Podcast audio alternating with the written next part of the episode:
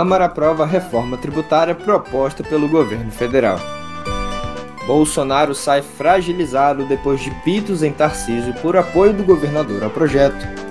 E Brasil perde o inigualável Zé Celso, a principal referência do Teatro Nacional. Bom dia, vamos acordando que hoje é sexta-feira e uma sexta-feira inusitada. Apesar do luto pela morte de um grande ícone, tem muita comemoração na Praça dos Três Poderes com a votação da reforma tributária, um assunto de três décadas aqui no Brasil. Por aqui, eu prometo te contar tudo isso no pé da ouvido.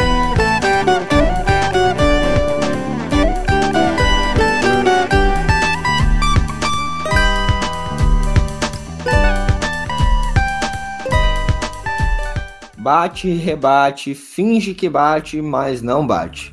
Quem teve uma infância parecida com a minha deve se lembrar dessa musiquinha que virava uma doleta também. Tinha uma rodadinha, tinha uma performance, era uma coisa toda trabalhada. E quem tem essa memória deve ter revivido legal acompanhando o noticiário ao longo da quinta-feira, também conhecida como ontem. Logo pela manhã, a notícia era que o presidente Lula e a ministra do Turismo, Daniela Carneiro, teriam uma reunião que iria selar a demissão da titular da pasta ligada à União Brasil, mas em clima de despedida da sigla, porque ela tá querendo sair.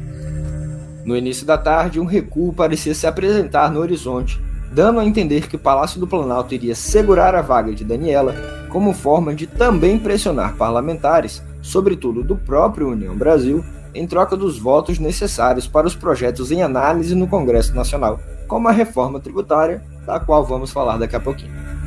No final da tarde, era certo que Daniela se manteria no cargo, apesar da carta de demissão que ela entregou, ou pelo menos disse que entregou ao chefe do executivo. Eis que, já no fechar da noite, a notícia veio. Daniela não é mais a ministra do Turismo. O imbróglio chegou ao fim justamente por causa da reforma tributária, quando a bancada do União Brasil pediu o adiamento da votação em plenário da proposta, numa espécie de contragolpe. A primeira mudança na esplanada dos ministérios do terceiro mandato de Lula aconteceu. A confirmação veio através do ministro de Relações Institucionais, Alexandre Padilha, que informou que a agora ex-ministra entregou o cargo. Padilha também publicizou que ele e Lula vão se reunir com o presidente do União Brasil para receber a indicação do deputado Celso Sabino, do Pará.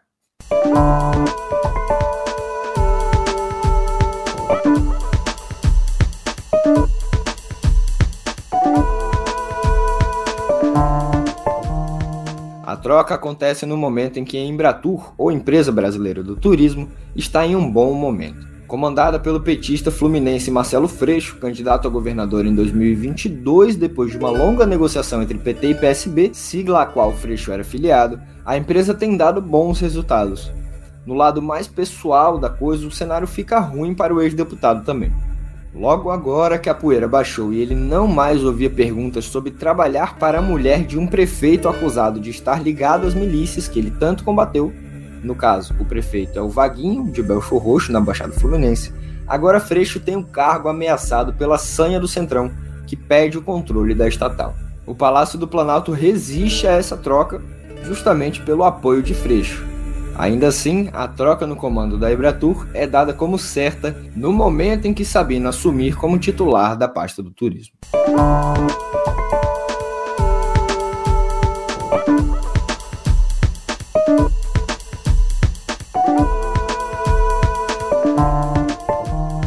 Sabe aquele ditado de, ah, dei a mão, já querem o braço, ou aqueles seres mitológicos que quanto mais comem, mais crescem e mais querem comer?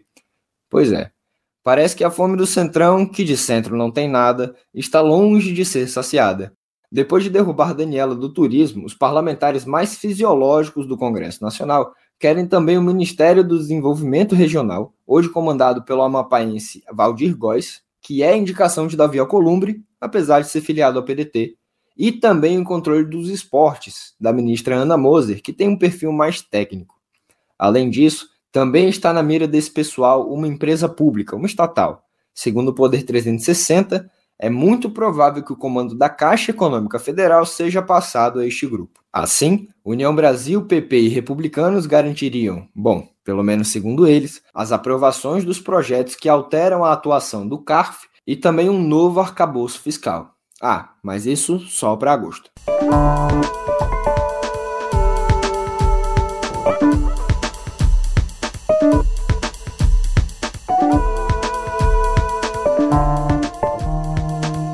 Como todo presidente que chega ao poder falando que não vai disputar reeleição, parece que Lula já reconsidera a possibilidade de um quarto mandato.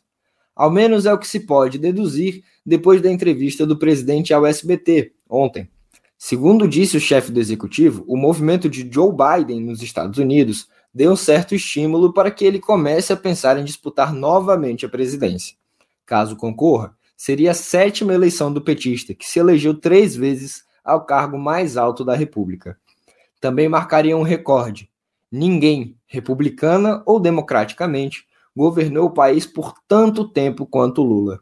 Ao fim deste mandato, serão doze anos de presidência, algo que só Getúlio Vargas conseguiu fazer mais. Lembrando que o gaúcho assumiu em mil novecentos e trinta e passou quinze anos no catete, sendo oito deles de forma ditatorial, e depois, eleito, governou o país por mais três anos, de mil novecentos e cinquenta e um a mil novecentos e cinquenta e quatro, ano em que se suicidou. Ou seja, Vargas tem apenas seis anos de governo democrático, já que ascendeu em mil novecentos e trinta através de um golpe, às vezes tido como revolução, governou sem Constituição por quatro anos e três anos depois executou um autogolpe.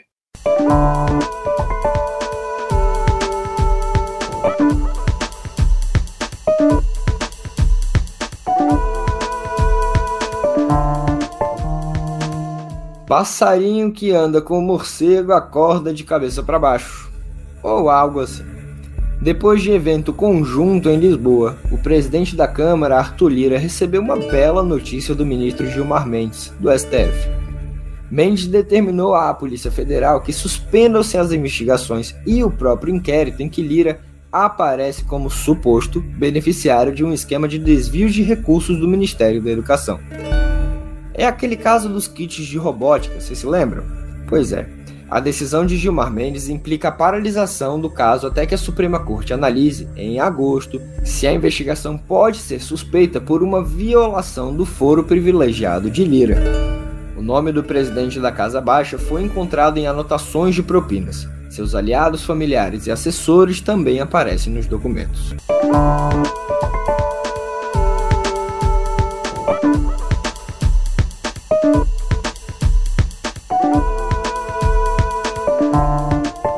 Olha só, rapaz, mais uma vez Lava Jato aparecendo por aqui.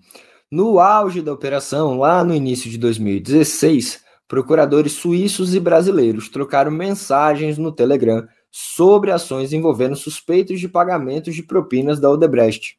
Os textos, segundo Jamil Chad, indicam que o então juiz Sérgio Moro pressionou os procuradores para que pedissem a extradição do executivo da construtora, Fernando Migliaccio. No grupo, que durou três anos, os procuradores antecipavam documentos e decisões, apesar de essa troca só ser possível via solicitações formais de um país ou do judiciário e por canais oficiais. As mensagens integram o material apreendido pela Polícia Federal na Operação Spoofing, aquela mesma que investigou o hackeamento das contas do atual senador Sérgio Moro e dos procuradores da Lava Jato.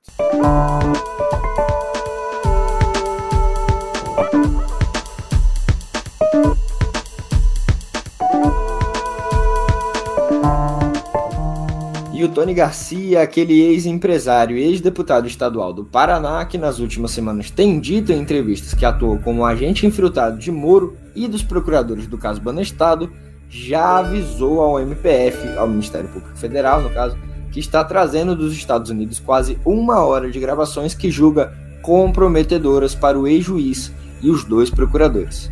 É o que informa, pelo menos, o colunista Lauro Jardim, de O Globo.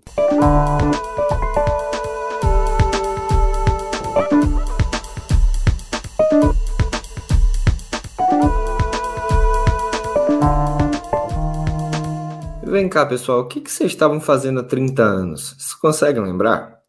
Eu confesso que não, eu era apenas um emaranhado genético no corpite do meu pai. O Brasil, porém, já tentava aprovar uma reforma tributária que simplificasse o sistema de tributação no país. E não é que em dois mil e vinte e três parece que o negócio vai... Depois de muita negociação do ministro Fernando Haddad, da Fazenda, da ministra do Planejamento, Simone Tebet, do presidente da Câmara, Arthur Lira, e do governo como um todo, a Câmara dos Deputados começou a apreciação do projeto da reforma tributária proposta por Lula e seus auxiliares. A votação começou no início da noite de ontem, às dezoito, e varou a madrugada. Por volta das dez horas da noite, o texto foi aprovado em primeiro turno. Ah, deixa eu só explicar. Por ser uma proposta de emenda à Constituição, a famosa P E C, o projeto precisa ser aprovado por maioria absoluta no primeiro turno e por maioria simples no segundo. Bom, na Câmara o texto passou. Depois de muita discussão, quebra do rito previsto no regimento interno e muita, mas muita votação, o segundo turno se encerrou por volta da uma e quarenta da manhã, com resultado de trezentos e setenta e cinco votos a favor contra cento e treze.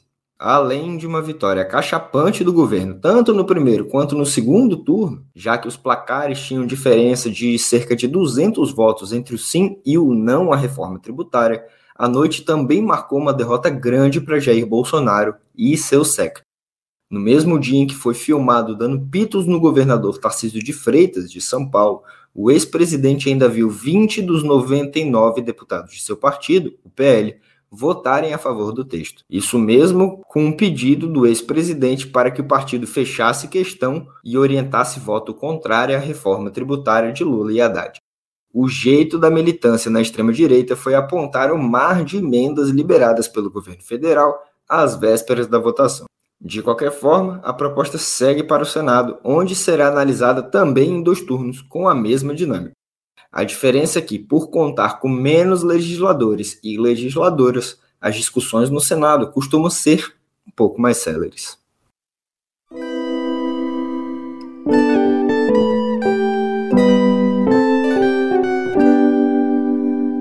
Bom, bastou uma mudança de mentalidade, certo? Não, claro que não. Era preciso, urgente, mister que se trocasse todo um governo. A questão ambiental, como todos estão calvos de conhecimento, ou seja, carecas de saber, era uma batalha hercúlea durante o último governo. Além de não entender a importância do meio ambiente na nova perspectiva global e na urgência humana, o antigo presidente entendia como essencial o desmonte do controle estatal brasileiro sobre as nossas riquezas naturais, sobretudo com as florestas. Pois bem, em seis meses de um governo decente, o Instituto Nacional de Pesquisas Espaciais, o INPE, percebeu uma redução do desmatamento na Amazônia a números que remontam a um período em que o Brasil não estava, ainda, sob o controle de Bolsonaro. Vou tentar explicar melhor. O que aconteceu é que as áreas sob alerta de desmatamento na Amazônia tiveram queda de quase trinta e quatro por cento no primeiro semestre deste ano se comparado ao mesmo período do ano passado. Ou seja, houve menos focos de atenção por ameaças de desmatamento. E por que que eu falei assim? Porque esse número, por assim dizer, não é oficial. Os dados são do sistema DETER, do INPE, e indicam uma propensão ao desmatamento em determinada área, não desflorestamento especificamente colocado. Ainda assim, são números positivos. Segundo a divulgação do Ministério do Meio Ambiente e Mudança Climática, havia dois mil seiscentos e cinquenta quilômetros quadrados de áreas sob alerta entre janeiro e junho deste ano, contra quase quatro mil quilômetros no primeiro semestre do ano passado. O Amazonas apresentou a maior queda de áreas em situação de risco, com redução superior a cinquenta e cinco por cento neste período.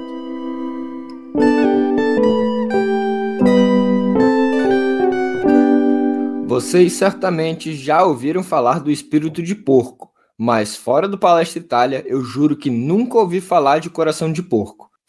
É claro que é só uma brincadeira com os palmeirenses, mas eu já havia ouvido falar sim. Agora, a revista Lancet, uma das principais publicações científicas do planeta, publicou um estudo em que aponta que a morte do primeiro homem que recebeu um coração de porco geneticamente modificado teve múltiplos fatores. De acordo com os pesquisadores da Universidade de Maryland, nos Estados Unidos, a morte de David Bennett aos cinquenta e sete anos e dois meses depois de receber o primeiro coração suíno deu-se por uma inflamação no órgão. Essa inflamação provavelmente foi causada por uma forte resposta imune gerada pela rejeição do organismo ao órgão. Essa reação pode ter sido provocada pela aplicação de imunoglobulina intravenosa, usada para tentar recuperar o sistema imunológico do paciente debilitado.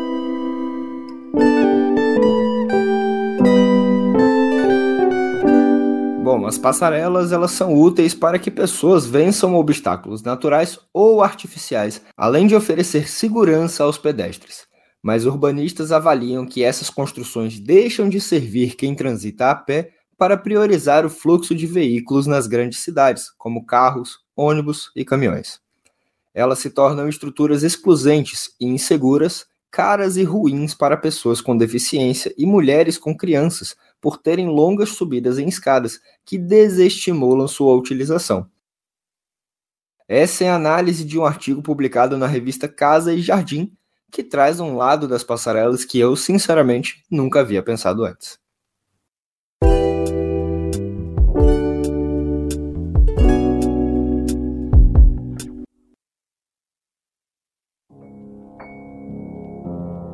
Para a nossa editoria de cultura, só há uma notícia possível.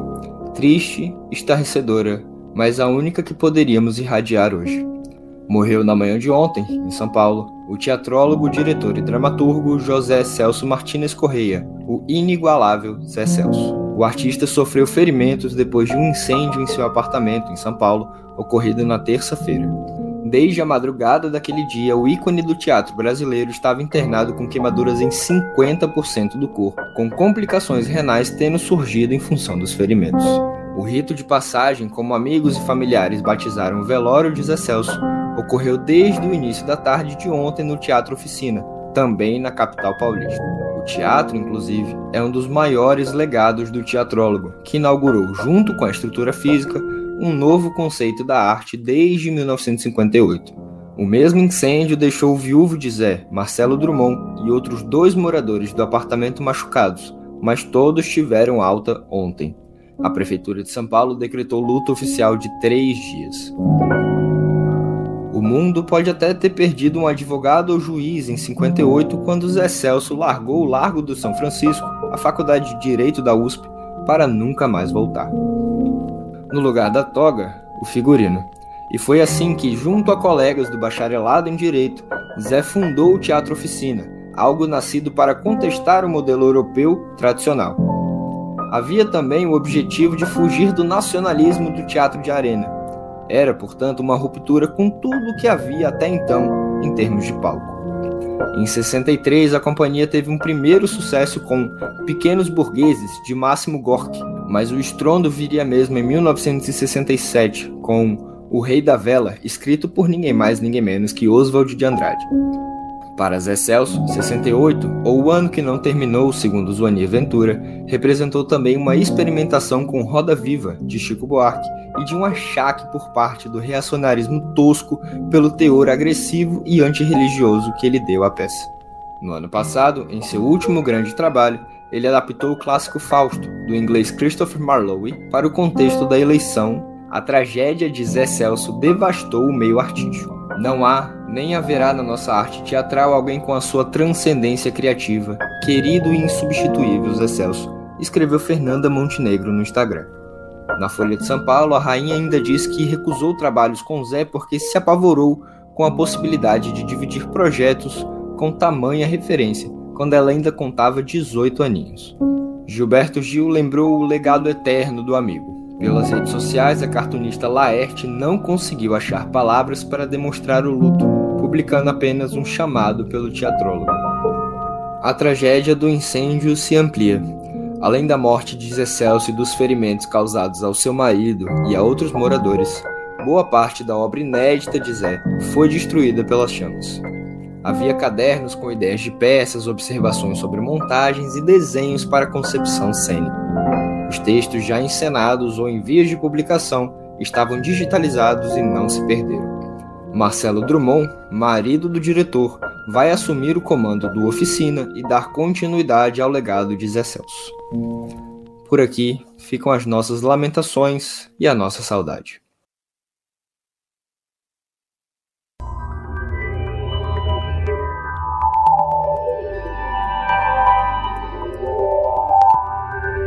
Se você navegou pelo Twitter nesta semana, certamente viu um racha nos usuários da plataforma. De um lado, muitos clientes inconformados com as mudanças promovidas pelo bilhardário Elon Musk celebraram a chegada de uma nova plataforma, onde não terão de lidar com os mandos e desmandos do sul-africano. A última delas, inclusive, limitando as visualizações a seiscentos tweets por dia.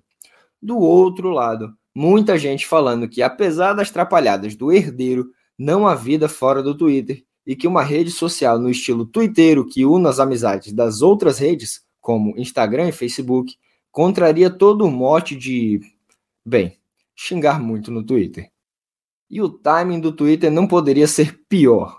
Aliás, para o Twitter. Vocês sabem, vocês sabem. Na mesma semana em que limitou as visualizações, como falamos, Musk teve a notícia de que um concorrente surgia para tentar destronar o pássaro. E dentro do Twitter, a galera realmente está roendo unhas. Pois é. A cúpula do Twitter está realmente preocupada com Threads, a nova rede social lançada nesta semana pela Meta, e justamente para concorrer com o Twitter, é claro. Até mesmo medidas mais drásticas foram tomadas, uma vez que a Meta foi notificada extrajudicialmente pelo Twitter com uma ameaça de processo por plágio. Sinceramente, pelos prints que vi, pois eu sou fiel, parece bem plagiado mesmo, enfim. Em um documento que foi obtido pelo portal Semaphore, o Twitter alega que a Meta contratou dezenas de ex-funcionários da rede social de Musk com acesso a documentos, programações e segredos corporativos do passarinho azul. Mas, caso tenha razão, o Twitter certamente colaborou para isso. Desde que assumiu a empresa, Elon Musk demitiu cerca de quatro mil funcionários ao redor do mundo, tornando muito fácil a recolocação desses profissionais em outros gigantes do ramo, como a Meta. E ex-funcionário é mais ou menos como ex-namorada ou ex-namorado ou ex-namorade. Sai com raiva de você, cheio de segredo obscuro seu na cabeça e com uma boa vontade imensa de queimar tua reputação. Alguém aí se identifica? Fora de brincadeira, o documento foi endereçado a Mark Zuckerberg e afirma que esta comunicação é formal.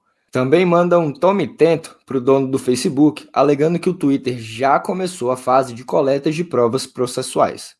O diretor de comunicação da Meta publicou no próprio Threads uma negativa, pontuando que nenhum engenheiro por trás da plataforma é ex-funcionário do Twitter. Ah, e para piorar para os lados azuis, a nova plataforma da Meta já tem mais de trinta milhões de usuários registrados. Eu não estou entre eles ainda, mas assim que eu partir, se eu partir, eu aviso todos vocês.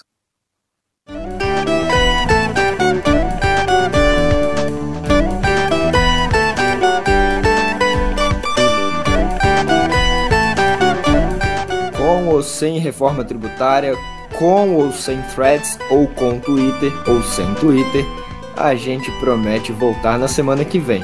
Eu só volto na quinta, mas na segunda, Julia Kecker estará aqui com toda a sua graça. Até lá!